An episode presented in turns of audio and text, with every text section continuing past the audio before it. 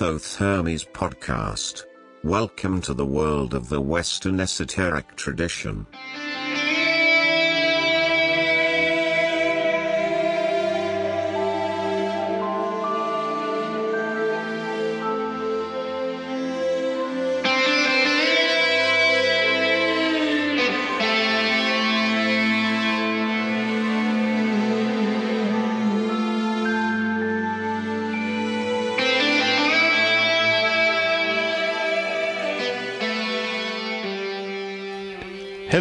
Friends and listeners.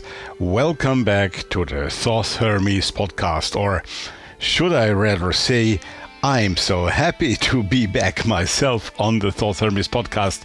Yes, this is the start of season six, and it has been quite a time since our last episode. Well, actually, we did an episode a couple of weeks ago, which was an old recording I did back in September with Richard Gavin, and I hope you heard that. But uh, I have not been producing new shows since last September, believe it or not. And I must really thank you all for being patient and having been so nice and consistent by listening old episodes and contacting me and be in touch. Well, it was a great time I had for my spiritual maintenance, also highly needed, and I do hope that I will be now producing nice new shows for you. I don't want to make this intro too long, but of course I need to say hello to all of you, to thank you, and also to let you know a few informations that might be nice to know for you. Well, today's show is, as I said, the start of season six. We are on April the 4th. It's Easter Sunday. I wish you all a happy Easter for those of you who are celebrating uh, Easter.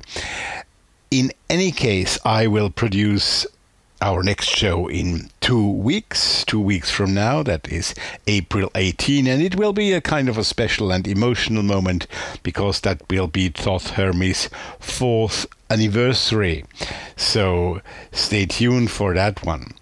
And um, April will be still the bi weekly rhythm. I will do the next show then after April 18, very, very early in May. But in May at some point, I will then start again on my weekly show. So, still bi weekly in April and maybe the first one or two weeks in May. And then we'll start a weekly show once again. And I'm really looking forward to that as well. Reason why I still have to wait a bit for that is that I'm actually moving house this month of April. And as you can imagine, this is quite a lot of work to do. Right, so today's show will bring you a very special guest. We have a Grammy Award nominee here today, and we are going to speak to Jonathan Goldman. I don't think I need to introduce him to you, but I'll tell you a little bit more about him in just a minute. And of course, if you have someone like Jonathan Goldman on the show, then this is a lot about music. And as you know, we always play uh, some music pieces on this show. Um, and of course, today's music is by Jonathan Goldman. All three pieces that you're going to hear are by him. And I'm really very happy that he has made those three pieces available for you and me to play here. That is not at all self understood. Thank you, Jonathan.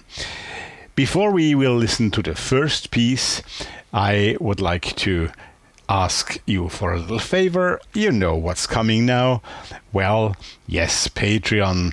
I thank everybody who has stayed with me, loyal with me on Patreon, on Patreon for being a patron of that show. And now that we start again, of course, all of you are needed again to sustain that show a little bit. So go to our Patreon page, look for Thoth Hermes on Patreon, and you will find me there. And well, if you can do a little kind of thing, little support for this show, that would be greatly appreciated. Right. If you need more information about the show, go on the website thothhermes.com. That is T H O T H E R M E S.com. And you will find not only information but all the episodes so far with all the info pages, all the background information that you need for this show.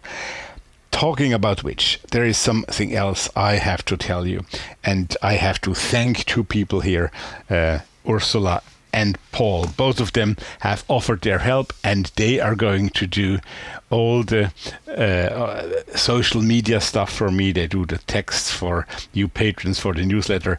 And I'm extremely grateful because this is a lot of work and it's sometimes hard to do it all by yourself also because it's very nice if you can speak to someone get their ideas get their input and well both of them have offered their their help graciously and I'm really really very happy. And in one of the upcoming shows I will introduce them a bit more to you. So thank you Paul. Thank you Ursula for being helpful for this show. Everybody here who is listening should be really grateful.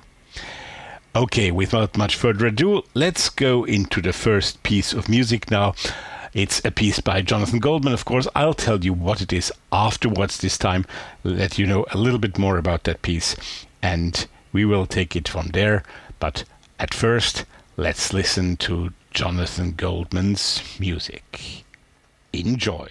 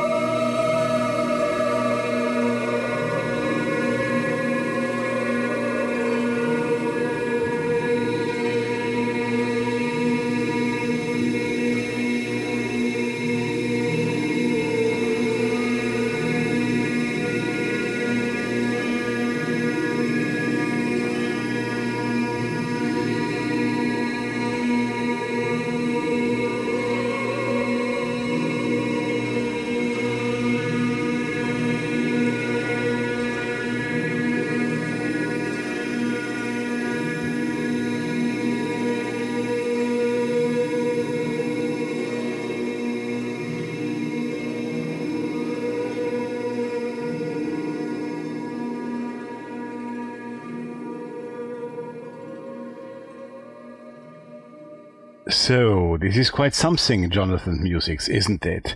Well, this was from his recording Chakra Chants number two, a track called Angelic Calling. And I think it's self explanatory. His music is extremely powerful, it's extremely interesting how it works on you and how your body and your senses react to it, I believe. And well, that's exactly why I had to invite Jonathan here today. Jonathan Goldman is certainly one of the most important and also best known musician, musicians in the world of um, spiritual healing music, music healing, sound healing, as he mostly calls it. And um, sometimes we forget when we hear about him that he was really on the very beginning of that movement. It's not that he kind of was an epigone or made something again that others have done before him. He really got into it as the first one and he really produced something that has become so uh, well known nowadays and has been reproduced by so many other artists. And I think this really needed to be explored a bit further, and that's why I invited Jonathan here today. But he is not only a musician, and we should not forget that, because he is also a very much acclaimed author of books like The Power of Harmonics or The Seven Secrets of Sound Healing. And his latest book is about humming, and we're going to talk about that quite a bit when we speak in the interview that's coming up now. So, um, it is really quite an experience also to talk to him because he knows so much. And, uh, well, you know, guys, I am a musician myself, and I personally also have made many experiences with sound and the energy of sound, the energy of sound of all kinds, um, as the energy of other wave types. Uh, and I'm sure many of you out there have had similar experiences. So if you had some, why don't you share them with me? Why don't you come up with them and maybe leave me a voicemail on the website or send me just an email on, or something on Twitter? Um, would be nice. And um, well, in for the time being now, I don't want to keep you much longer, but we go to talk to Jonathan in person right away. Just let me remind you it's nothing has changed. We will have a break at about halfway the interview, so a bit over 30 minutes. And during the break, we are going to listen to another piece of music, a second piece that we've be, we've received from Jonathan to be played on this show. So um, now let's go join Jonathan Goldman and talk to him about his experiences about sound healing and all that is related to it. Here comes the interview. It is a great pleasure and honor to open this season six of the Thoth Hermes podcast with somebody who I really am very happy to have here. Uh, musician. I may almost say a colleague in an honest, humble way from my end, but he is one of the also hundred most spiritually influential living people, as Watkins Mind, Body, Spirit magazine put it. And uh, he is somebody I am sure most of my audience here will know or have even a CD at home or listen to music in other means. And it's great to have Jonathan Goldman with us here today. Hello, Jonathan. It's great to have Rudolph, you. What a pleasure it is to be with you and uh, your listeners. So thank you so much for inviting me. And happy Easter. Well, Happy Easter. Absolutely. Good to think about that. Well, Jonathan, um, I don't think I need to introduce you because your I I hesitate when I limit it to saying your music because it's not only music without diminishing anything, but it's more than music. It's sound. It's it's producing sound effect uh, in different ways than we are usually used to in the cinema, etc. And your your sounds, your music, your pieces have have been, I think, all over the world of the occult and the esoteric worlds. And um, but at initially, uh, I think you were one of the pioneers when you started all that. So let's take it all a bit from the beginning here today. Let's even go further back than the start of your uh, working in that field. Let's go back to the young Jonathan and where it all started, because it always interests me how the people became what they are today. Where did it all start? Where did you start to get interested in the field of influence music on the human mind, on the human spirit, and on the body, I believe?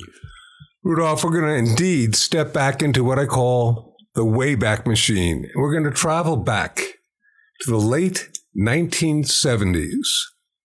And mm-hmm. I am, I have graduated now uh, film school at Boston University. And I am playing in, in one of the many rock and roll bands that I've played in since I was 15 years old. And I am almost 30 years old at this point, And I, I am playing in a seaside bar in Cape Cod, which is United States, Massachusetts. Mm-hmm. I'm coming back from a break and I strap on my Stratocaster, plug it in, start singing and playing. Look out at the audience and become aware that the ambiance of the audience was one of negativity and violence. Now, I understood that the alcohol and the other substances substances that people were imbibing and were helping create this ambiance of negativity and violence. But also, I realized that the music that I was creating at that specific time was helping induce this ambiance. And I had the thought, hmm, what if music could be used to make people feel better? And mind you, I'd been playing professionally for 15 years and I'd never had this thought. And literally, so it was a new thought entering my psyche. And uh, within a week, that thought shifted about 10 or 15 degrees and went from what can, you know, music can be used to make people feel better to what if sound can be used to heal. And lo and behold, a gateway opened when I had that thought. And literally within about a week or two, I was handed a piece of paper and it was uh, announcing a workshop taught by a woman named Sarah Benson. And she was teaching a workshop on using sound and music for healing. And as part of that experience, out of the 30 people in the group in the workshop, I was chosen to go in the middle of the circle, hold a quartz crystal, hand sized quartz crystal, closed my eyes while people chanted and sung my name. Rudolph, I went out of my body. I found myself in what turned out to have been an amethyst pyramid in the middle of the woods with this incredible light flowing in. And when I came back to my body, I looked at the crystal and I looked at the people and I thought, I've got to find out more about this. So literally, I went from that experience of having this inner voice say, what if music can be used to make people feel better. To me having a literal experience of transformation and you know dimensional shifting uh, using sound and crystals and incidentally that's probably all anyone needs is sound and crystals to literally re- rearrange uh, reality. Um, that was it. And from there i then went on to actually, I took, I was invited that night to be, to go to an organization that had been meeting monthly where people uh, who were interested in studying how uh, sound and music could be healing uh, would meet. It was a potluck. And I went there and I was floored. This incredible man who taught the only college level course in using sound for healing read uh, the opening of his book. His name was Dr. Randall McClellan, an amazing person. Mm-hmm. And I was going, and he wrote a book called The Healing Forces of Music, which is still in print. And his work is brilliant and is the, uh, shall we say, um, a groundbreaker for so much stuff. And unfortunately, like everything else, if it hasn't happened in the last five or 10 years, many people uh, forget it. But his name was Dr. Randall McClellan, The Healing Forces of Music. And anyway, at the end of that uh, potluck dinner, and it was fabulous. I said, okay, when's the next meeting? And someone looked at me and said, there isn't going to be any. This is going to be the last meeting.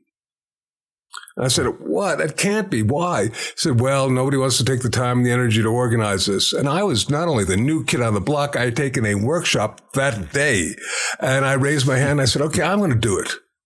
And literally, I went back and not only did I do it, but I did something that they hadn't uh, done before. I gave it a name. And you know the power of naming something. And sure. I, I called it uh, the Sound Healers Association. Whoa. And it grew and it grew and it grew. And then I went to Lesley University. And at Lesley University, because I decided I was getting so much information because there are so many people, all these doctors, scientists, musicians, healers, magicians coming and sharing. And it inter- interesting, uh, since this is, uh, shall we say, dedicated to the Hermetic uh, arts on a level, we used to, ha- at the uh, Sound Healers Association, we used to have all the witches of Salem. Yes, there were witches of Salem, and most of them would arrive. Uh, and I finally, I, I, spoke to the head witch, who became a very dear friend of mine. And I said, "What are you all doing here?" He said, "You don't know." And no, he laughed. He said, "You're doing the same thing we do." And I said, "Oh, okay," which was, uh, you know, understanding how to like manifest and use sound to shift and change reality to heal and um, and they were instantly all good people and very, very lovely people. But um, I'm at Lesley University and I get a degree in using, um, researching the uses of sound music for healing because it was so important. I said, uh, you know, Rudolph, if you like, part of my whole process is has been to reawaken and bring awareness of sound for healing to yeah. the planet, and I am really grateful that I have been. I'm I appreciate you talking about all the music that I've created, but I like to think that my teaching has perhaps been the most monumental thing that I've done. Not only do I have a half a dozen different books, but uh, I've taught. Yeah tens of thousands of people throughout the planet, many of them who are themselves now major uh, sound healing people. So what a blessing that is. I go on. I could keep talking about this. Let me let you ask do, a question. Do, do, do, do, No, but um, the question I had um, when you had that experience, the very first experience when you said you you felt that that bad ambience yeah. in that rock concert. Was that the very first experience of that kind you had, or did you do anything like like many youngsters do? They train in magic or something like that which made you more aware at that point? Or was it just like a like an enlightenment spontaneous enlightenment it was a spontaneous enlightenment but i've always been really into everything esoteric. I was into uh, mm-hmm you know, on a level, uh, sword and sorcery. And I was reading about UFOs and extraterrestrials when I was eight years old. This is back when, yeah. you know, Project Blue Book first uh, got released and stuff like that. So yeah. I, have always been there. But what was interesting about that experience, and I really want to share this, is that at the time I was playing in a band that probably, uh, was closer to being kind of a new wave punk rock band.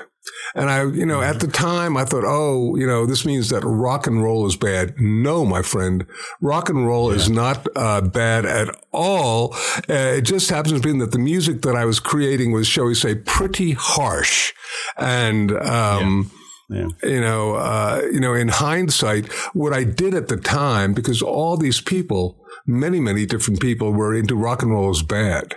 I thought, oh, you know, so I, I oh, absolutely what year approximately are we talking about? Jonathan? 1979, 1980. Yeah, okay. Well, that was exactly the period when when there was even a kind of a witch hunt going on against some kinds of rock music that that would create crime or right. whatever. It was a a strong period of that saying, and I'm glad you you're telling our people here that is not what oh, no, no, no. Yeah. You know, and it, what's of it's a level of evolution because a lot of the people were like. Uh, well, more mainstream doctors and people like that who wanted me to say, hey, you know, rock and roll is bad. I did put down my Stratocaster for about three years. And then I came to a realization, Rudolph, and I'll share this with you and your listeners because I think it's so important. Right. And uh, I'm going to first backtrack. I jump around when I talk, and I hope this uh, works. No, I'm going to backtrack to uh, being at Lesley University and working on my master's thesis. Mm. And uh, I come from a family of doctors. brother, father, grandfather, all medical doctors. And I have a or had at least a pretty well developed left brain, a logical brain. And what I had done, you can't see this now, but I had uh, assembled probably six, eight inches worth of papers stacked upon each other, and they were all different systems that different scientists, healers, spiritual masters, etc., had used for healing not only the chakras, but the physical body. And I was basically going to correlate them all and be the first person who's going to come up with the, shall we say, one on one relationship between sound and everything in the universe. Mm-hmm. I'm, and that, that I find amazing because, because as you said, or if we talked about the witches of Salem, um, it's, it's somehow an ancient, really ancient knowledge, isn't it? Well, totally. We can we can talk about that in a minute, but I just want to tell you about this experience because this, this yeah. experience yeah, was also. I've had a few life changes. This was another one. I'm, uh, I like to set the stage with saying I'm sitting in front of a computer with a DOS operating system and, and a, really a dark screen with an amber cursor flashing back and forth, mm-hmm. waiting for me to type. And I'm literally all of a sudden this realization that this stuff doesn't match up. You have spiritual master A who's using a particular uh, set of uh, mantras for uh, the chakras, and spiritual master B who's using a completely different set of mantras for the same chakras, or perhaps the same mantras for different chakras. And you have, you know, Dr. X who is using a particular set of frequencies for one organ, and Dr. Y, who's using a completely different set of frequencies for the same organ. And I'm going, and you know, Rudolph, this was at a time before anybody knew anything about sound healing. I had been in contact with some of the major people on the planet working with sound, and I, there was no reason that they were not being anything but the highest level of being sincere and real when they presented this information to me. So this was based upon their work and their experience. And I thought it was the hmm. truth, but the truth didn't match up. And I'm sitting there in my chair with my head in my hands, rocking back and forth in a state of intellectual angst, thinking, how can this be? How can this be? And I hear this inner voice. And the inner voice says, it is not only the frequency of the sound that creates its effect. It is also the intention of the person making and receiving the sound. And there mm-hmm. on that dark screen with the amber gold letters, I wrote out the words frequency plus intent equals healing. I'm going to say this again. Frequency plus intent equals healing, meaning that the, uh, if you like, the intentionality that you encode upon the sound creates the effect. And then I did a subcorollary to that, which is vocalization plus visualization equals manifestation. And I thought I was very original. I thought, wow, that's cool. I've really discovered something. And then I realized that every magical and spiritual tradition on the planet had basically used this formula, but I just happened to basically codify it. As Einstein said, E equals MC square. Well, he didn't make up energy. He just basically codified it and put it into that formula. Right. And uh, so with that in mind, I will then jump back to the rock and roll and saying that it depends. You know, rock and roll is a genre. And, you know, in terms of it being healing music, from my perspective, some of the most positive, loving, healing music, for example, might be from the Beatles. And in the end, the love you take is equal to the love you make or things like that. And, you know, so it depends on the energy, the intention, and the consciousness that is encoded upon the music. And even that, I like to say that any music, depending upon the time, the space, and the need of the individual, can be therapeutic. Can I keep going on that one for a second? Absolutely. I have one additional question to yeah. that. Um, of course, you are talking, and as one is talking about in magic as well, about the intention of the music maker, of the one who produces, who makes the music yeah. happen, right? Who creates the energy. Um, how, would you say that the intention of the receiver, of the listener, has any effect or any at all? Totally. Overall, very, very much so. Um, mm. Once again, the, the intention of the person making and receiving the sound, so, which can really be so many different people. At one point, I almost gave up on it because it goes from, let's say it's an orchestra. It goes from the energy of the people in the orchestra playing to the, it goes through the conductor as the channel. He's the major focal point. Then it's being picked up by whatever recording, uh, uh, media that you're using, but then it's also who's doing the pressing of the record or who's doing this and that. And indeed, mm-hmm. I will just acknowledge to you that one of the things that I would do is that I would um, take a lot of the master recordings that I did and put them in a a circle with quartz crystals and put the intentionality on there and ask beings of light and love through sound to encode the highest levels of healing consciousness and being. And that's something that I think any, anybody and everybody should do because it's it's really important and powerful. Yeah. And it's real. Yeah, definitely. Definitely. Definitely. So but that that means that uh, the young Jonathan Goldman then and the Jonathan Goldman of today, there has been quite, a, of course, a learning curve, but also a development in the sense of that you have gone very, very deep into the background of the of the what and whys, right? Well, as much as I can. After a while, okay, so. Rudolph, in 19, and probably about 10 years later, I'd finished a 700 page book from that very first experience, a 700 page book that I wrote for a major publishing company. And um, it had everything that I'd investigated from reading books, from going to workshops, from private communication with people. And uh, the book actually never got published. And what I'm doing right now is I'm taking some of those chapters and literally making them into little ebooks uh, because it's got information and knowledge that has vanished from this planet. Um, but back then, I used to be a veritable walking encyclopedia of sound. Mm-hmm. Now, not so much. It doesn't matter because I think I become so so much, if you like, in my understanding that it's the belief that people have in the music and the sound and the frequency and whatnot that is equal. Once again, it's the frequency plus intent, so that um,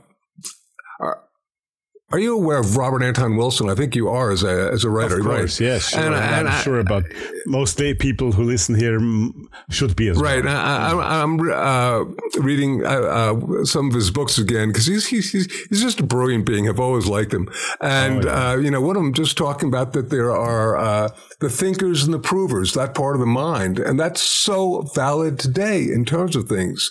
So that's why we have such divisiveness on our planet right now is that you can mm. virtually prove whatever you want to prove. So that's why I always like to tell people that don't believe anybody. If you experience something and it's real for yourself, then it's real.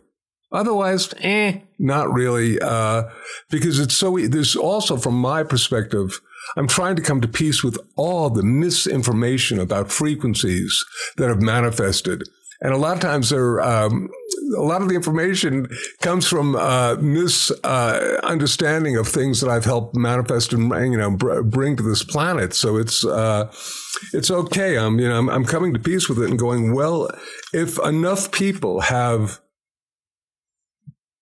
the belief that this is real, they're going to create it as a consensus reality, which is one of, for example, the phenomena of the Om as just a thought.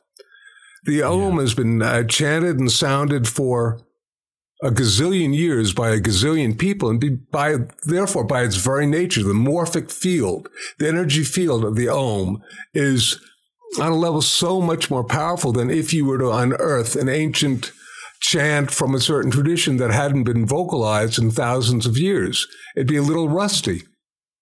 Mm-hmm. So it's mm-hmm. just so much mm-hmm. on a level. It's so uh, much easier to do things that are very simple and well known.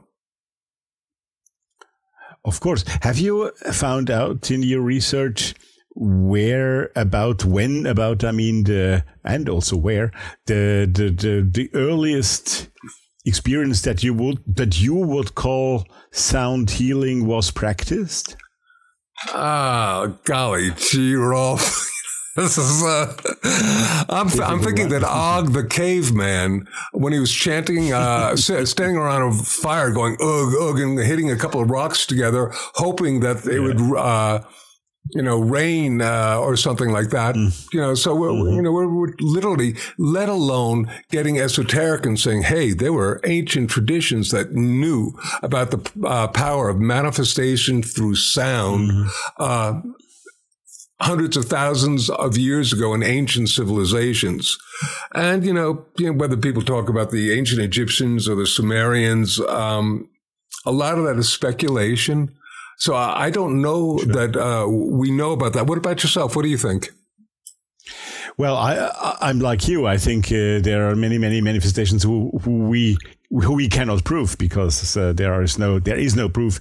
Um, you can find pieces of wood which have been burned, but you cannot find the sound waves that were produced with it, right? Well, so, so, so that's the problem. But I, I think the earliest um, testimony would be in ancient Greece, in my in my knowledge. But um, at Delphi, huh? Then, yeah, exactly. Uh, yeah, I got thrown out, thrown out of Delphi when I was there once, and I was trying to do some chanting, and they just, you know, I wanted to sound in the, uh, you know, amphitheater, and these guards just stopped me and they tossed me out. that was, uh, yeah, I think Delphi definitely, but obviously in the ancient uh, you know, the pyramids and all these stuff. The, the, these things are beyond being uh, sound initiation chambers, but I think yeah, also sure. a lot of other places as well. And this gets into the concept of are there by nature certain places that are sacred, or can any place be potentially made sacred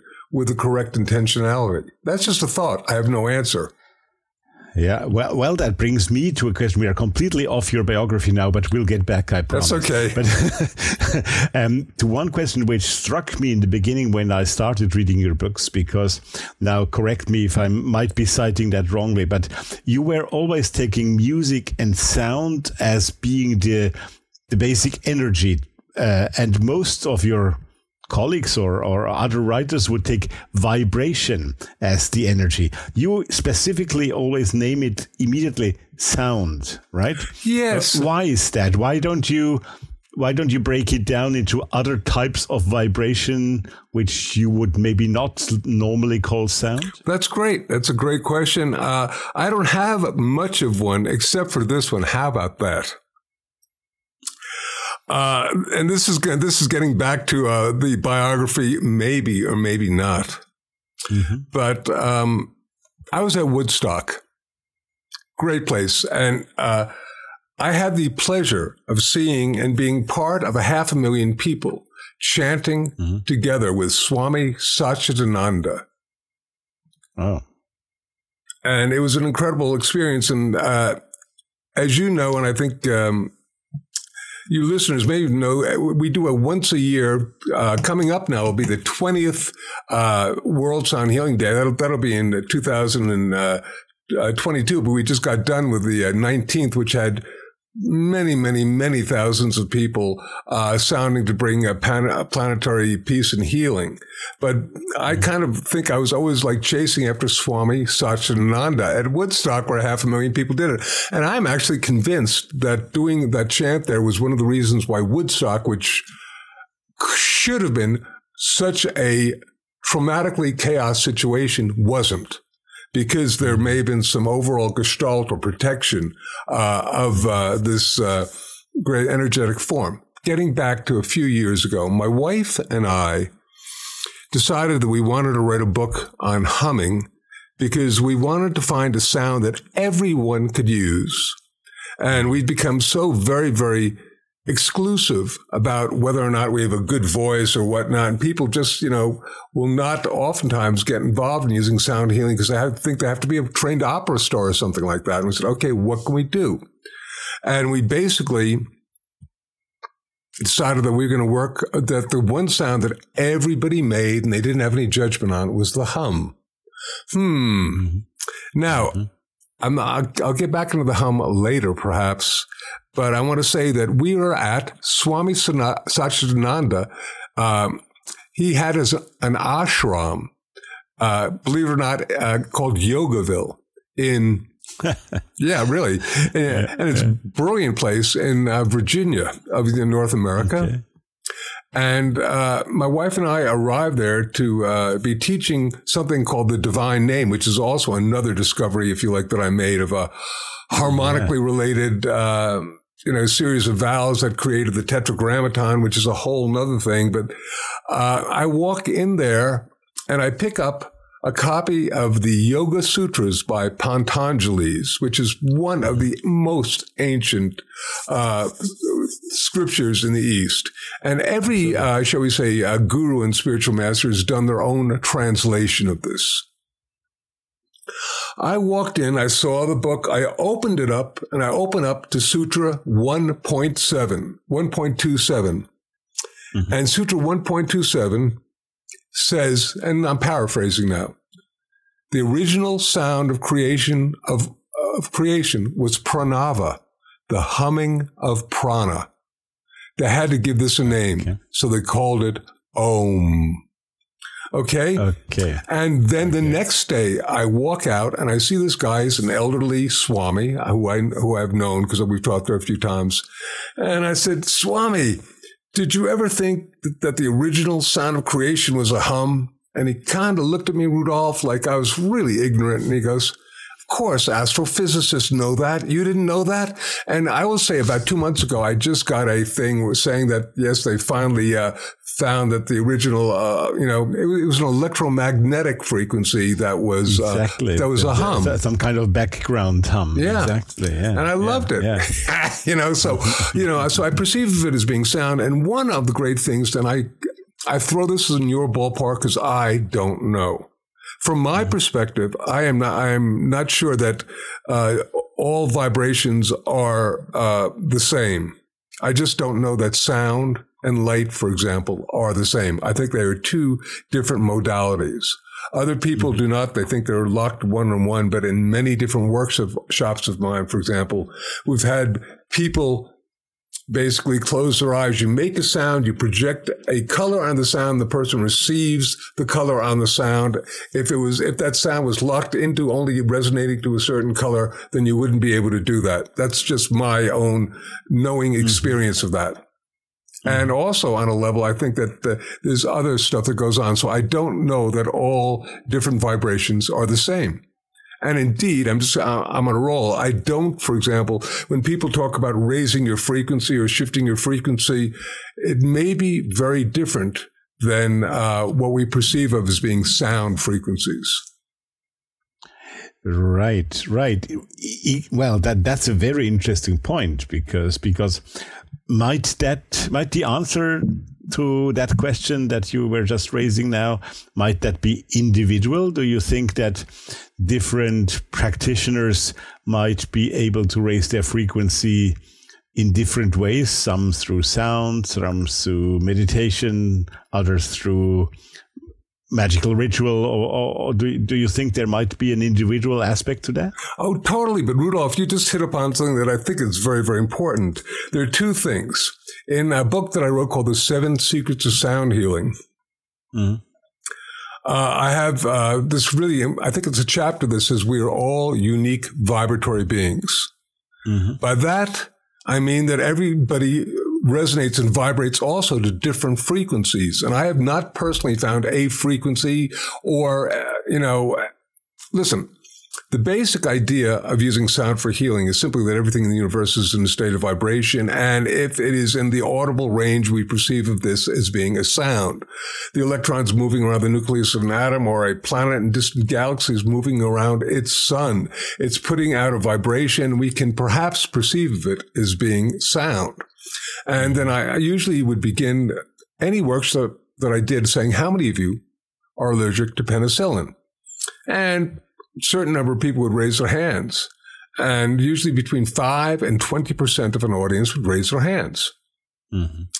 And I'd say, okay, if you perceive that penicillin, that everything in the universe in, is in a state of vibration, that penicillin is a, a, series of vibrations, perhaps not a single frequency, but a composite frequency. This is my whole mm. belief that it's not just single frequencies, but composite frequencies. But regardless, sure. it's a composite frequency. And for 80% of you, this composite frequency is going to be therapeutic and healing. But for 20%, 5 to 20% at least, this frequency or series of frequencies is going to be toxic.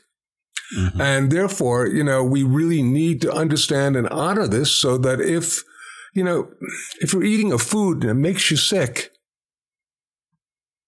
stop eating it. If you're listening to music and it doesn't feel good, stop listening to it. I want to mm-hmm. empower people to own what's good for them as opposed to somebody going, Oh, this is really great for you. You got to try this. And then, you know, uh, right. And I, th- I think that's really, really mandatory so we can own our unique differences. Now, what you were talking about in terms of uh, different people vibrating different things, well, that's totally true. Some people vibrate to I mean, look, we have five different senses, you know, uh, and let alone there are other different senses that are, shall we say, ways that we resonate and vibrate. So whether it's light, aroma, taste, mm. sound, or touch or any of the other uh, unseen uh, phenomena. I think yeah. these all can affect us differently. Different people have different sensitivities to it. Sure. Highly interesting to talk to Jonathan. I hope it's just as interesting for you to listen to him. Well, um, a small change now in the build of the shows that I would like to tell you here because it concerns that very moment. Normally, when I break the interviews, I came back to your talk a little bit, then I will play a piece of music to you, and after that, I come back and talk again a little bit, and finally, we continue with the interview. Well, maybe I thought it was a bit too much talk by me, and I do only this one little talk now. I will now tell you what piece of music you're going to hear, and immediately after that piece of music, we will return to listen again to Jonathan Goldman and hear the second part of that interesting interview. And at the end of the interview, there is music piece number one. So there is a little less talking by myself in the middle, and I think that's good for the show.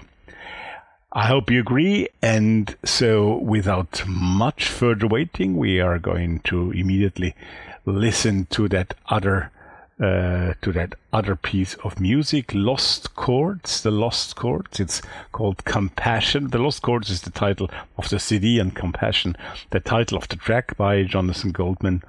And so, um, once again, I think you should just let yourself drop into that music and see what it does to you, see how you feel about it. And also, you might want to listen to Jonathan. He talks about the pieces we play here today a little bit. Each of them has been mentioned in the interview, so listen to what he has to say about those pieces as well. After the interview, the third piece is from the CD called The Divine Name, and the title of the track is Awakening. So to me, that sounds self explanatory. And um, so we now hear Compassion from the Lost Chords. Then we hear the second part of the interview.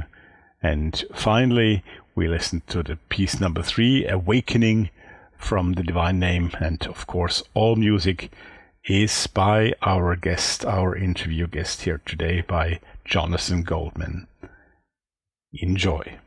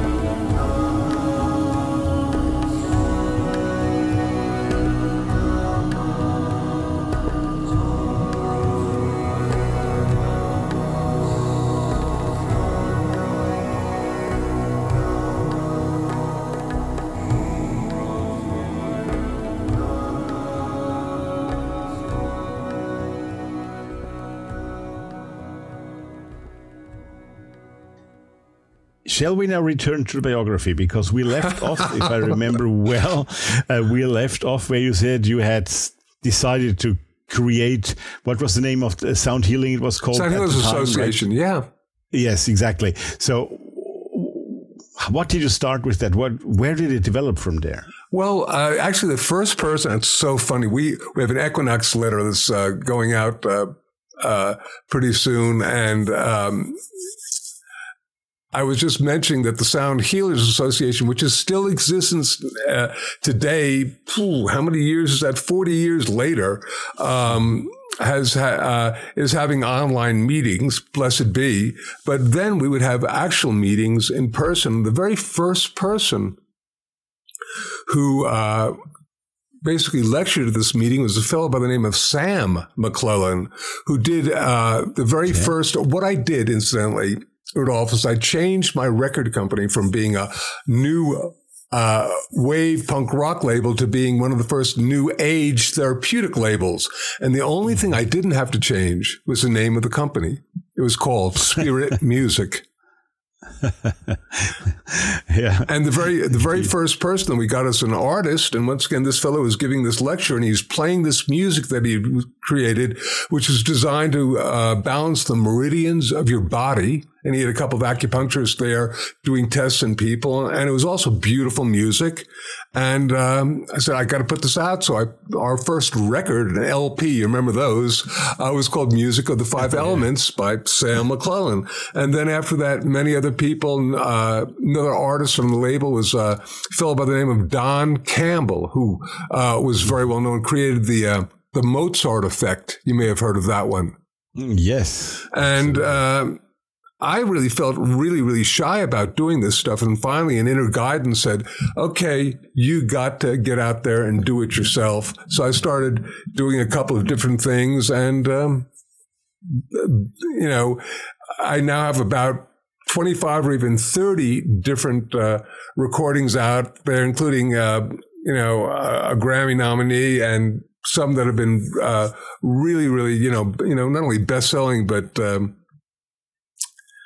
uh, you know, award-winning well, recordings. So I would even go to the point that people, when you mention the name of Jonathan Goldman, they mostly think of that of those recordings, those CDs, and not immediately of your books. Unfortunately, that's yeah. why also we should we we should underline it once again. You did in the beginning that you are not only sorry a musician, but you are an author, a teacher, etc. Yeah, and that's really been my purpose. And I I like to think that I'm actually maybe even a better teacher because I can really, I can really simplify stuff and make important stuff really simple. And, you know, my purpose is to reawaken for people. And like, for example, working mm-hmm. with sound or getting back to the divine name, the tetragrammaton, that was an incredible experience. Here, I'll just share this with you for a second. Well, uh, you you felt me. I would, wanted absolutely to go back to the divine name. Can you, can you maybe expand on that a little bit? Okay. Uh, coming from a uh, background, uh, if you like, a Hebraic background, mm-hmm. I remember when I was uh, in um, temple and when I was a little kid, and there would be at some point somebody whispered to me, "See this over here? That's a secret name of God. It's never to be spoken." I was going, "What? Huh? What? Huh?" But I thought it was very, very interesting and intriguing, and um, I kind of let it go on that one. But then probably in somewhere in the early uh, 1980s, I was sleeping on the couch of uh, the uh, uh, my friend Sarah Benson and her husband Don Beeman, who was an incredible megas.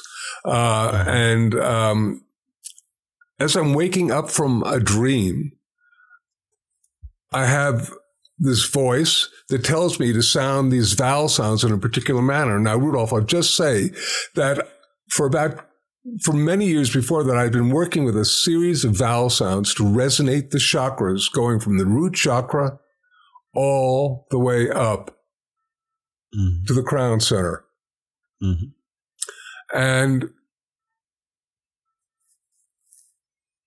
I mean, I, I, love it because on a level, this system of using uh, the vowels as mantras is almost universally accepted. And that was the only way that I knew it was to go from the uh, t- uh, bottom to the top. But this inner voice said, we want you to go from the top to the bottom and then go back up again. I said, okay, I had to write this down. I was so unfamiliar, even though I, I, I could do it in one way. I couldn't do it re- reverse. I literally had to write it down. Then I sounded it. And I, when I sounded it, two things happened.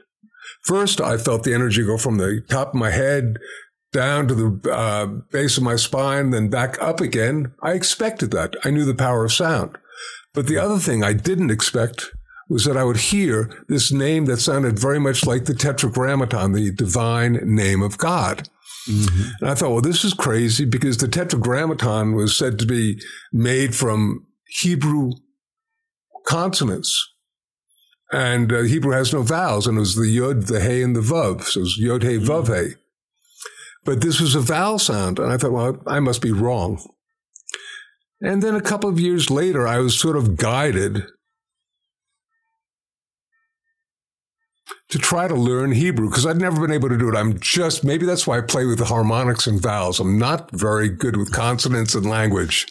So, uh, so I'm trying to do it. And it's like the first chapter is okay. The second chapter, I guess by the third chapter, I began to freak because it was about the ancient use of vowel sounds in ancient Hebrew. I'm going, what? And it turns out that the Yud, the Hey, and the Vav were all were vowel sounds in ancient Hebrew, according to this book, which was written uh, by Oxford University. So it wasn't just some sort of uh, whacked out thing, and it's actually well known. So I realized that whatever I had experienced in terms of intoning the vowel sounds to create this was actually real, and that's when uh, uh I began to, you know uh, be even more and more uh, silent until I started working with a fellow by the name of Gregg Braden, who you may know of.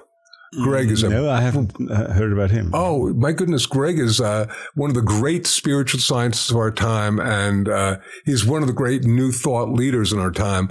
And he was right. teaching at the time uh, some aspect of Kabbalah uh, on a scientific level. And I went with my wife to one of his presentations, and I said, "By gosh and by golly, uh, you know, Gregg's teaching Kabbalah." And we went out for a dinner with him afterwards because I knew him, and I said, "Greg, I've discovered how to make this, you know, tetragrammaton sound," and I made a recording for him and for him alone. It's the first thing I did.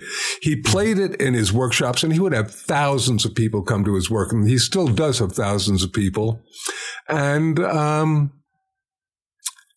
he would play this and people would have really phenomenal experiences. And I said, make sure that nobody tapes it. You can't do that. People are going to do that. And there was a crummy recording of the uh, divine name that I'd done that basically uh, ended up going on the internet. And I thought, well, if I'm going to do this, I want to honor the great forces and the great spirits of sound. So I made a stereo recording from there, did a recording called The Divine Name with Gregg. Then later on for Hay House, I wrote a book on the divine name.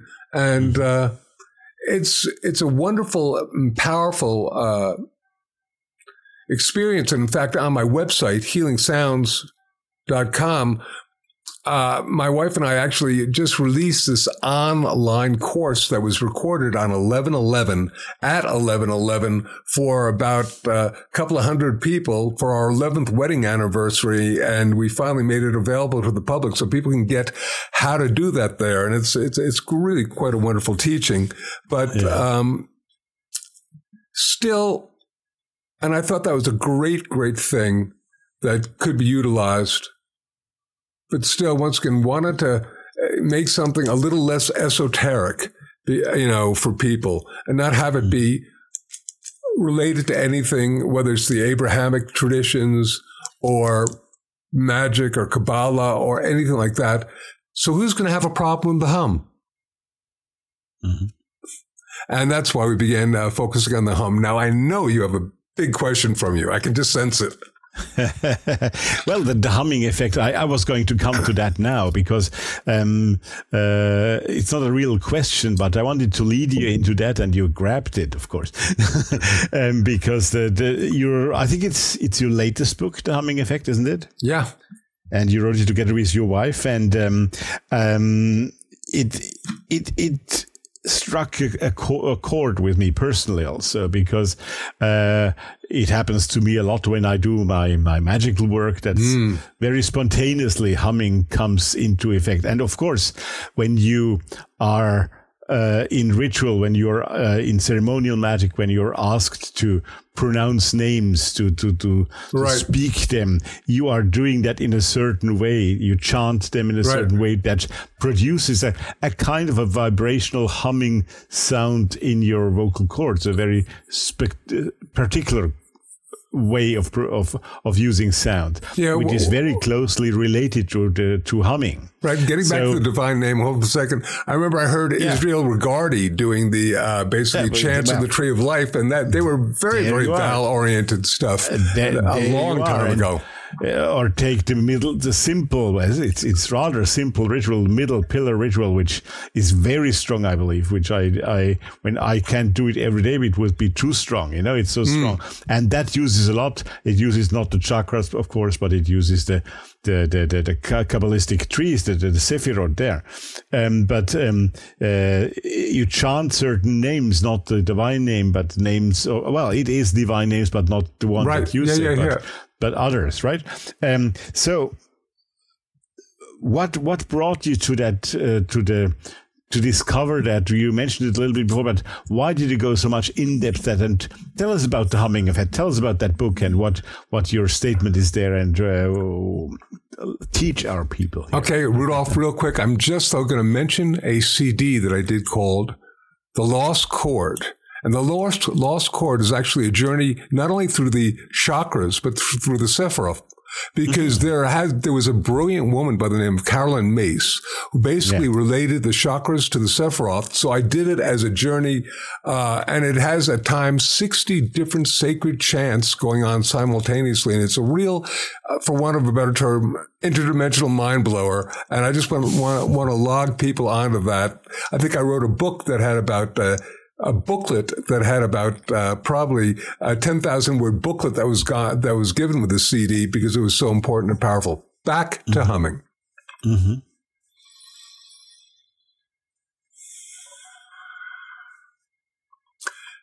My first experience with humming happened a long time ago, and that was really wonderful with a man named Dr. John Beaulieu, who's an extraordinary. He's he's one of the people who really brought down tuning forks onto our planet, and he's still here. Mm. And uh, he had us humming up and down our uh, spine, so you could do that and through your body. Uh, but I had an experience probably in the mm, 1990s when I was in Hollywood, California. And I'm sitting on uh, a back porch with a fellow by the name of Dr. John Lilly. Did you ever hear of him? Uh, I've heard the name, but honestly, I cannot really put him in the right shelf now. Well, he was a man who basically had written a lot of books on dolphins and consciousness, uh, and then right, yeah, then on yeah, consciousness. Yeah. And he was also one of the great explorers into uh, psychotropic substances. And by this point, he's a pretty old fella. He's in his 80s. And I'm sitting there with him, and he's sitting there going, mm So at one point, I said, uh, John, excuse me, because we were both doing workshops and we were sort of the stars of the evening. So we'd gone to escape the crowd. We were in the back porch somewhere. I said, John, are you doing that consciously? And he looked at me. And Rudolph, it's the wrong question to ask a man whose life has been devoted to consciousness and to writing books on consciousness. He said, young man, I no longer know what consciousness is. The, uh, you know, mind is like a you know, mansion with many rooms. And he goes on a half hour later. He's still talking to me and it's fascinating, but I didn't get an answer. But I realized tapping into what he was doing that he'd found this incredible self-soothing sound that was doing some sort of really extraordinary energetic tool for him. Mm-hmm. So that's why when I uh, wrote the uh, humming effect with my wife, we thought, okay, this can be, this may prove to be an extraordinary, powerful sonic journey. And uh, it was. I said, what can we do to take, um, get people to, you know, take this seriously? Because you know, it was the, it was going to be the first professionally published book written on the subject of humming. And, um,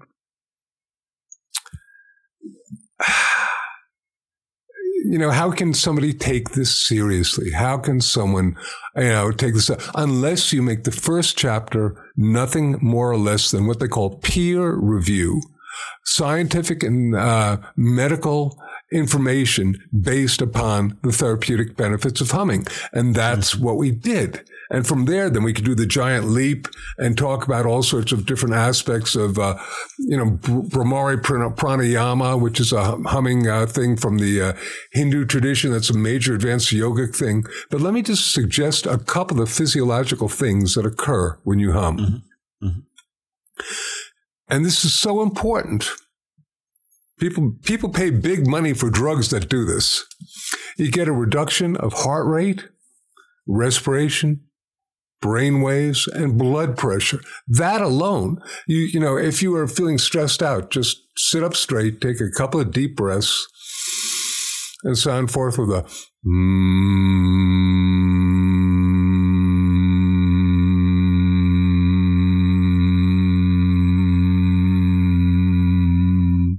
And that will really calm you down, lower your heart rate, your blood pressure uh, to really pharmacological levels. Also, you get the release of melatonin, which is a fabulous tool for uh, helping uh, with sleep and uh, depression. You also get, and this is the big one, nitric oxide. You get the release of nitric oxide. Now, mm-hmm. people say nitric oxide and they think nitrous oxide, which is found in the dentist's office. No, this is nitric yeah, oxide, which yeah. is a vasodilator it's a vasodilator, so it basically loosens up your circulatory system, lets the blood and other things, oxygen in the blood flow more readily throughout your body and your brain.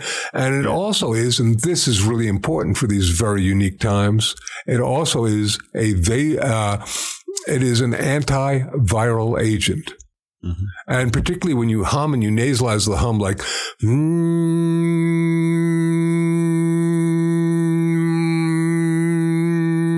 you're getting the release of nitric oxide in the nasal cavity, which is where so many of those nasty critters will lodge themselves first mm, before yeah. they encode themselves into the physical body. So humming is incredibly therapeutic just on that level. Mm-hmm. And I was reading uh, that chapter that I'd written on mantras for the original 750 page book. And I uh, just actually uh, yesterday, and I saw that uh, my writing that there are those who believe that all sounds are created within the hum. Mm-hmm. Interesting. Yeah, yeah. Well, I hope you might, don't mind me saying that, but also in research on cats and their their how do you say that in English? The, the sounds cats make. Purr, purr, purr. Exactly. Be- between when, thirty when and purr, sixty frequencies. N- exactly. It's not. It's not just because they are happy or whatever people think, but when they are stressed out, they use it to calm down. Right. Mm. Also, ah, love it. Kind, love it. Yeah. Yeah. Yeah. Yeah.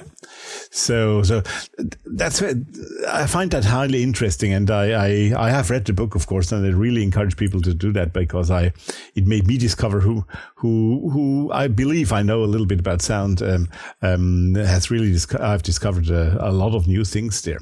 There is a topic which um, I would really like to hear you on, uh, Jonathan. I you mentioned it in I think it's the books, the seven what's the seven the seven approaches to sound healing or what what is it called um, seven that, secrets that, it's okay seven secrets exactly yeah. um, i think you mentioned it there if i'm remembering well but uh, i'm talking about brain waves yeah. And, um, uh, I don't think you use them in your books a lot yourself. I'm I'm not mm. sure, um, but can you can you tell us your opinion on that and and what you what you have to say about that? So Rudolph, I'm actually the first person who wrote and presented scientific uh, information to the medical community on the uses of sonic entrainment, sound uh, into the brain to affect different states of brainwave activity. Right. I simply did not uh, make it a um, you know, a lot of people have gotten into doing these, how you say, binaural beat frequencies to right. induce different brain, brainwave activity. Yeah, they're good. They, they work. And uh, in my music, I use a lot of different things that do this as well. But mm-hmm. um, I'm not going to say contains theta frequencies or contains beta frequencies. I just don't do that. Uh, this is pretty well researched that indeed you can entrain or change the vibrations of the predominant lobes of the brain, the frontal lobes particularly, using different sounds. You put one sound in one ear, you put one sound in the other ear. The difference between them, if they're in the binaural field, let's say you have a 100 and 105, just as an example, is a five uh, cyclosecond difference and it'll cause the entrainment. But here's the big do. Um, and I, have said this for a while, and this is why I just simply did not want to get into myself. And blessed be people have made fortunes doing this stuff, and just was not my path. But um, I remember I was lying on a beach uh, in Santa Monica, California, reading a book by a uh, Lama Govinda, who is a, Tibet, a German Tibetan Lama and his book quotes Foundations of Tibetan Mysticism. And Tibet, uh, Foundations of Tibetan Mysticism was basically based upon the Om Mani Padme Hum chant, basically, which, of course, as you know or may know, that was the uh, major powerful chant that uh, Aleister Crowley went over to the uh, East Absolutely. and brought back. And he was like, whoa, I've got this really amazing thing. And, you know, nowadays, you know, everybody's got it. But I'm reading this book and he's got a little footnote when he's talking about something. He says, brain waves do not necessarily relate to states of consciousness. Okay. And I'm sitting there, I'm going, what? Because, you know, uh, once again, I had, you know, already done this presentation for these doctors on sonic entrainment and all that stuff. And then I realized, of course, because when you're watching TV, you're probably pretty much going into, or at least when you were watching TV 20 years ago, or close to it, or 30 or uh, 40 years ago, uh, you know, and you're watching something goofy, you'd be in a state of alpha, which was said to be yeah. a state that people went into when they were going into meditation, and deep relaxation. Mm-hmm. mm-hmm. And, you know, and you can be a couch potato. So just because your brainwave is acting like something, it's not only the uh, level that your brain is at in terms of its, uh, shall we say, vibrations or rhythmic entrainment, but what you're doing with your consciousness. And I think sure. this is so important. So once again, you know, uh, the intent again, right? There you go. Yeah. Yes, yeah. very much so. Yeah, I, I see what you mean. Yes, ab- absolutely. Well, let's talk about present and future a little bit because um, um, of course present it was all present all the time. But um, what what are your actual projects at the moment that you're working at? And maybe you can give us a hint on some future new projects that you might be working at.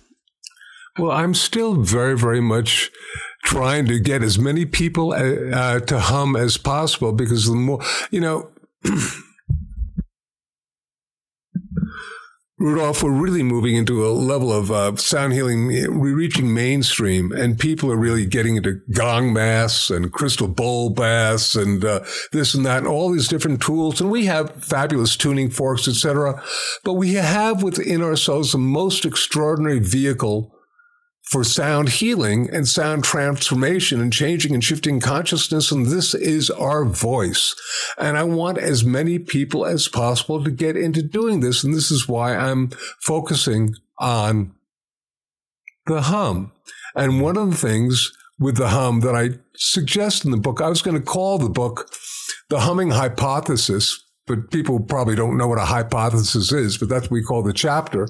And it's the idea that when you project sound and into your brain, and this you can happen through the science of vibroacoustics, which is what sound projected on a mechanical vibrational level to the physical body. Okay, there are two ways that sound can heal. The first is called psychoacoustics. That's the sound going into your ear, into yeah. your brain, affecting your heart rate, your brain waves, your respiration. That's psychoacoustics when we're talking.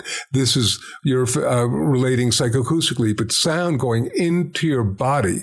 And I can do that through a tuning fork or being on a sound bed but the most powerful vibroacoustic sound we can make is the hum, because the sound isn't going through our mouth, but it's basically being projected into our cranium and different parts of our body. You still with me on that one so far? Uh, yeah, sure. Well, listen, play play a game with me right now, so we know our audience knows this is true.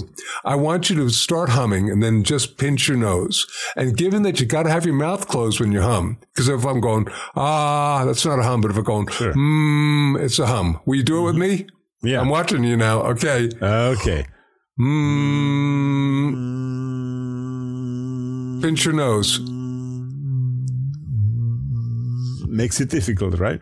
You actually, if you're pinching your nose hard enough, you couldn't do it. Makes Exactly. it impossible. Exactly. And I say to people, okay, if you can, uh, if you didn't know this about the hum, the fact that you can't hum if your nose is uh, Blocked. pinched, uh, then uh, are there other things you might not know? And I think one of the cool things is literally you can create new neural synaptic connections in your brain using the hum. And I think this is going to be so important to people who are wanting to basically free up their brain of plaque, for example, um, due to various uh, different uh, things that are occurring as you get older, or people who've had all sorts of uh, imbalances that uh, cause blockages in their brain.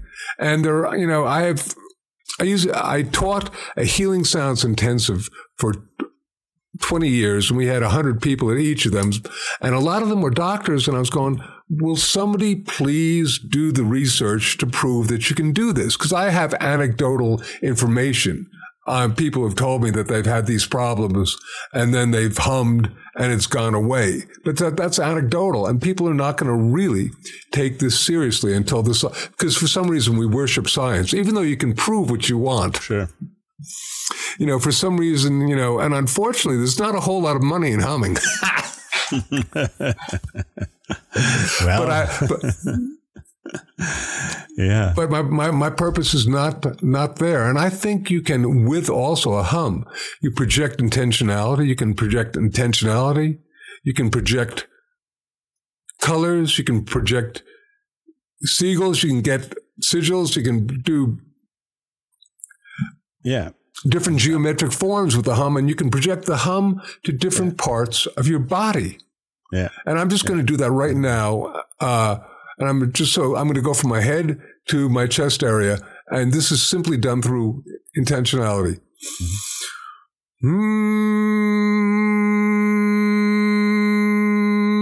I, I was just able to do that simply focusing because I, you know, I'm fairly adept at uh, humming. And the more you hum, it's cumulative. The more you hum, the more powerful it becomes and the more adept you become at doing it. It's like any sound. And once again, I've got a gazillion different sounds, including the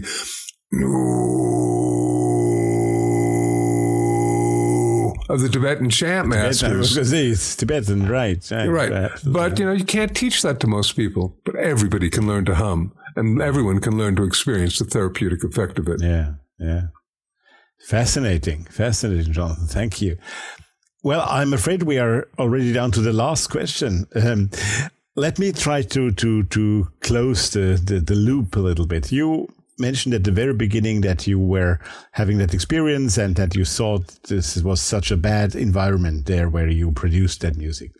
Um, as in magic, with all that you learn in magic, uh, I'm sure it's, it's the same in sound production and, and because it's linked to intention, as we already found out. Um, of course, you could also, if we follow the sound healing theory, with the, with the same sound or with creating sound, let's put it that way, um, with the wrong intent or with bad intention, also create bad effects. A, is that am I saying something that you would you would also think is true or not? And B, how can the practitioner uh, avoid that? That's a great question. And I wish I had a simple explanation for it. I wish I hadn't asked it. Sorry. Uh, no, because I imagine that it's possible to make anything sacred profane if that is your intention. yeah. And um, I like to believe that there is a uh, stopgap that uh, le- lets it from happening uh, on uh,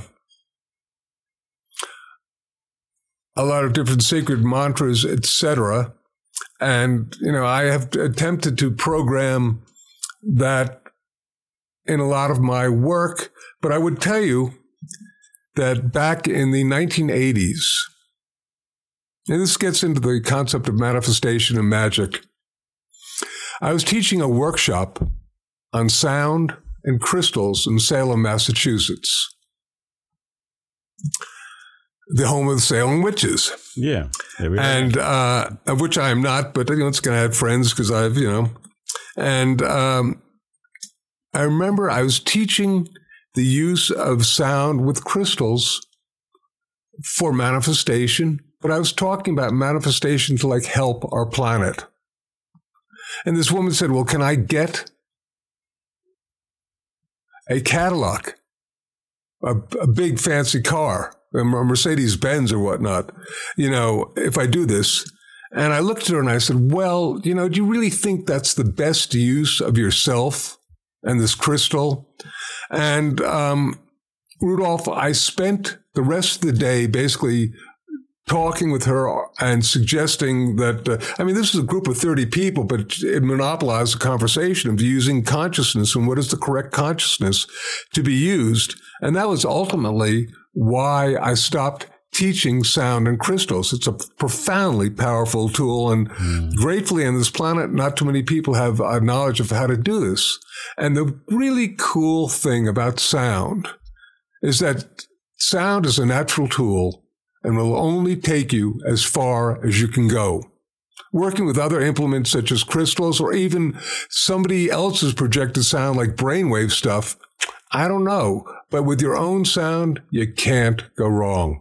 Right. That sounds like a great final word, doesn't it?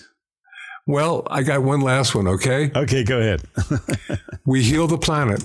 We heal ourselves. We heal ourselves. We heal the planet we can make a difference and we have a choice. You were right. That was an even much better final word. Well, thank you so much, Jonathan. It was great to have you here in our company for this hour. And um, I really enjoyed that, And I'm sure everyone who listened with us here um, enjoyed just as much. Thanks so much for taking your time. And, uh, well, um, keep humming, keep chanting, and let's let's make that what you just said. You, you betcha. Blessings of light and love through sound to you and everyone who's listening. Thank you. Goodbye now. Bye bye.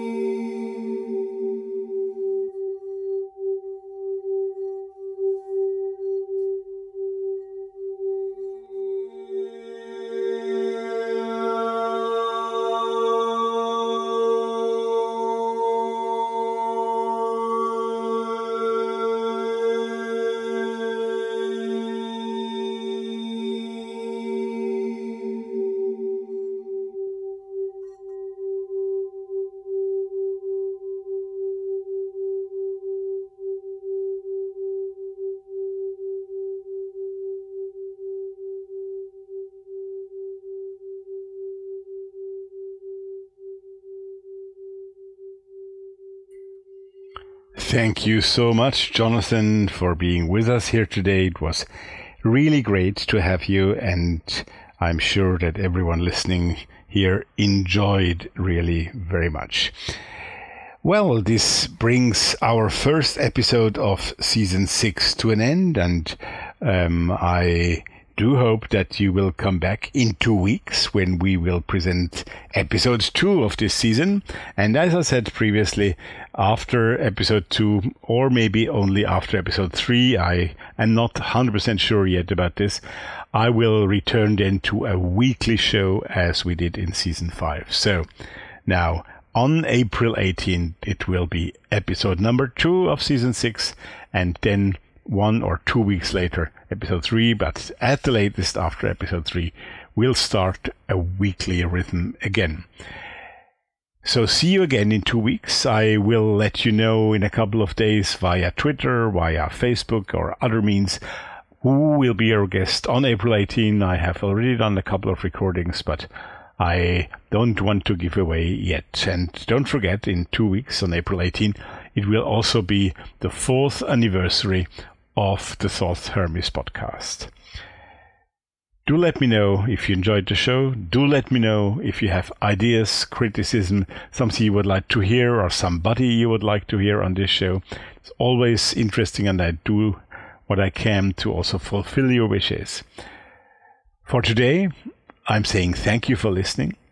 Hope to have you back next week. No, in two weeks, of course. Sorry about that. And I can only say now, Take care, stay tuned, hear you soon.